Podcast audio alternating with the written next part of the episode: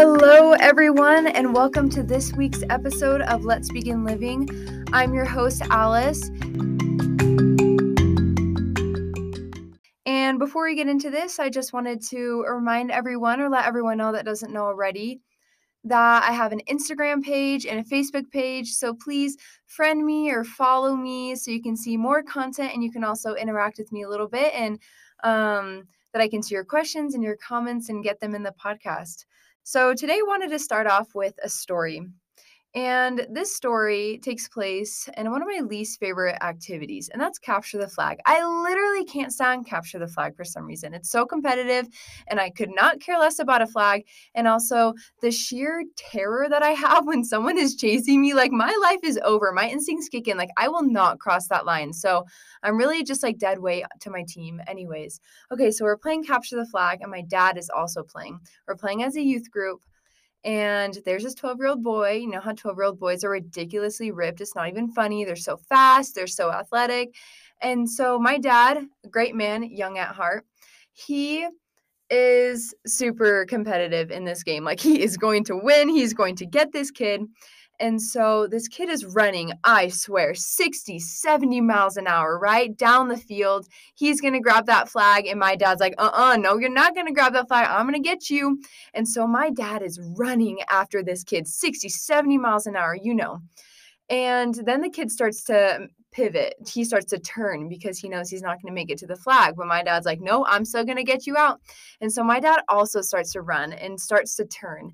And they're both turning. And the kid, you know, he makes it out fine. But my dad, he is running and running and turning and turning. And all of a sudden, it seems like as we're watching him, gravity is starting to shift.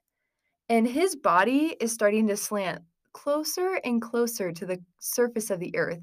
And then all of a sudden, he is completely horizontal, lying on the ground, but his arms are still pumping and his legs are still pedaling. So he's running 70 miles an hour in his mind, but really he's just on the ground and the kid got away.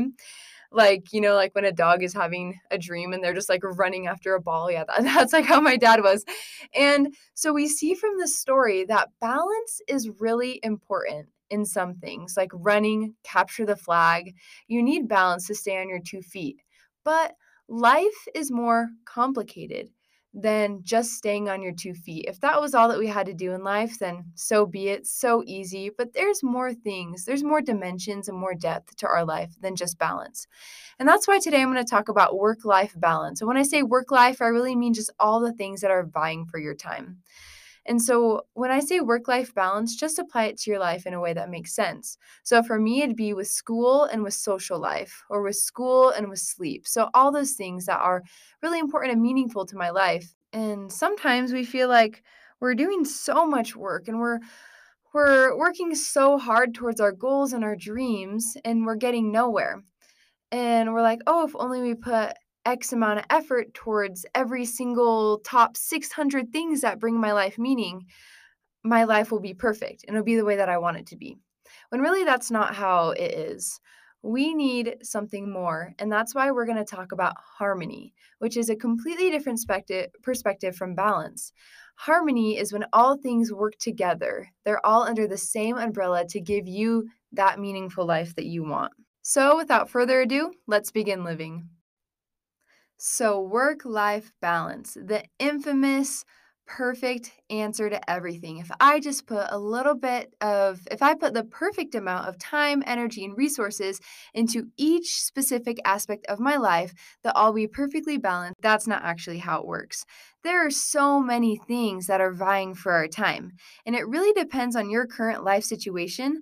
But I've provided some examples, and not only me, but I actually asked, um, I did a poll on my Instagram or a question on my Instagram story asking you guys what takes up a big part of your daily life. So we have Stephanie said, consuming information, which is huge. Have you guys ever looked at your screen time on your phone? I get a notification for every week, and sometimes I just get angry looking at it. I'm like, how dare you? But really, that was me. That was me spending all that. T- okay, multiple of you. We got Chantel, Chloe, Lauren. You guys all said school and work or like home. Yes, homework takes forever. I have some words about homework, and that is a completely different podcast. If you guys are interested in a whole podcast about how about learning and all the aspects of learning that come along with that, please let me know. But yes, homework, school. And then a couple of you guys also said, um, Lizzie and a few others, you said like feeling behind, feeling worried, feeling inadequate, not worthy enough. That takes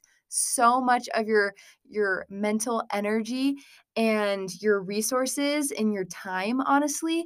That's why when we're going to talk about harmony we're going to talk about everything working towards that meaningful life. But those are some of the things that you guys said. So other things that take time and energy and they don't necessarily have to be negative like your important relationship so overall family and friends spirituality fitness health um, your pets and recreation. So all of these things really are the building blocks for your life. And I really encourage you to get a pen and a paper and or your phone and just write down a list of things that are vying for your time or things that take up a big part of your life, good or bad, just so you can get them in your mind and you can be more aware of them. You know, in like middle school, or I don't know when you've had this before, where the teacher asks you to like rank your priorities, like, okay, what's the most important one? Okay, what's the second most important one? And then like the 10th one ends up being like your mom, even though it's just so important, but you just can't choose your priorities, you know? Like they're all so important and you'd hate for any of them to be at the bottom. And you don't have to get rid of some of life's greatest joys because you can't quite seem to figure out how to balance them perfectly. And so in reality, we don't need balance, we need harmony, all of them working together like a puzzle. Harmony comes from the Latin word harmonia, meaning concord, and concord mean, means one heart or one mind in Latin. So look at the things you wrote down.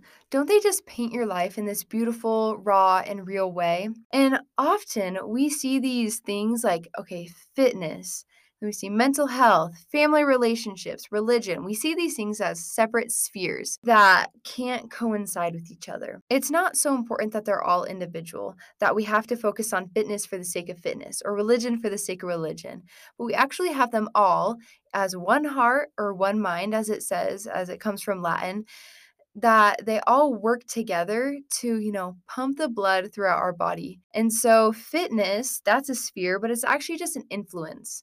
And religion is not just religion, it's an influence. And both those things come together inside. They impact me or they influence me and encourage me to do things. So it's not like, okay, right now I need to focus on fitness and right now I need to focus on religion. It's like, okay, right now I need to focus on having a meaningful life. And I know that you know, some of the influences inside of me are fitness and some of the influences inside of me are religion. And those things help me create a meaningful life. And so I'm going to let those things influence me to live that meaningful life. It's not homework for homework's sake or A's for A's sake. It's the meaningful life that comes through when I do those things or the worthwhile experience that I get to have as I strive to get good grades or really understand something in school. So, what does harmony look like? Have you ever heard a beautiful song on the piano? I remember one time my friend invited me to her piano concert and I just about cried. Absolutely gorgeous, like changed my soul forever. It was beautiful, it was heavenly. And when my friend was playing the piano, she was playing a ton of notes at the same time and they're all in harmony and it was delightful, it was rich, it was full, it was beautiful. I never wanted it to stop. And every note adds dimension and depth. Yet all the notes are their very own key. They're separate, they're individual. And the idea of having harmony in your life is that all these different aspects of your life, you know, again, the fitness, the mental health, the religion, the finances, they're all intertwined so closely together. And so sometimes we get too focused on one part of our life. We get too focused on religion or we get too focused on finances that we forget family relationships or we forget recreational activities. And that's kind of like hitting one note on the piano over and over again, like not much of a captivating song, am I right? So, harmony looks like all things working together to create that rich life that you want. It's not perfect, it's not painless, but it's worth it. Harmony is not to be achieved, but to be lived in. It's like an environment that you create, but not just for the environment's sake but it's for you to be there and to enjoy it. So a Roman emperor, Marcus, I don't his last name, not even going to attempt to say it. I've already spoken Latin today. So he said, "She well, it says he, but she who lives in harmony with herself lives in harmony with the universe. As we create an environment of harmony within, it will translate into our physical realm. And also, another huge part of harmony is moderation. I remember growing up and be like, "Oh, yes, like, mom, I have this problem." And she'd be like, "Well," and I'm like, "Yes, yes, moderation, moderation," and stuff like that.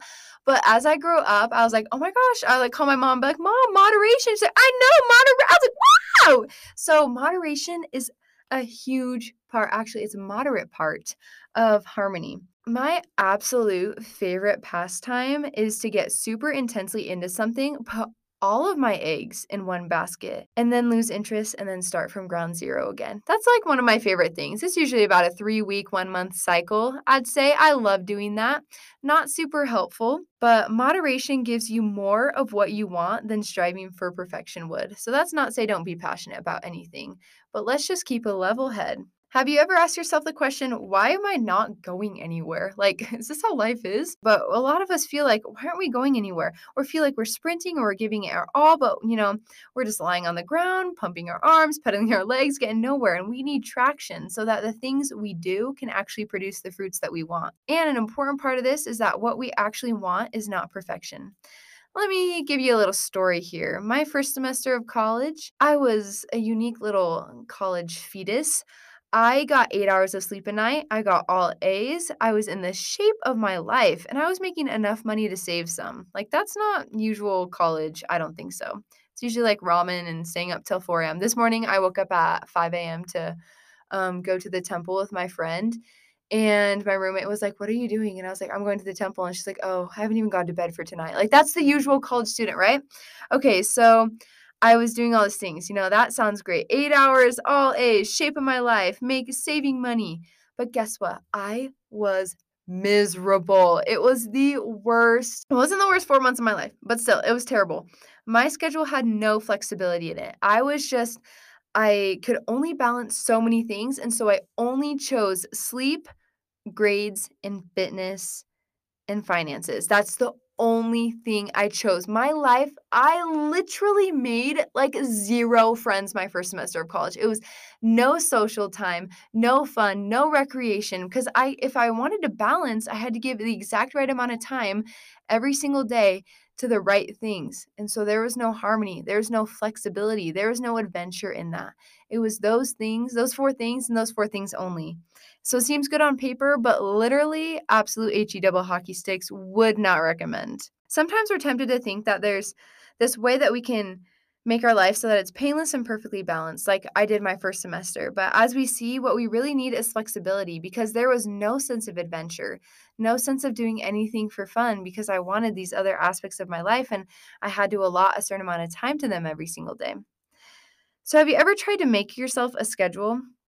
I love the quote from Dieter F. Uchtdorf that says, Minutes and hours well spent are the building blocks of a life well lived. So we tend to view our planner as a separate entity from our actual life.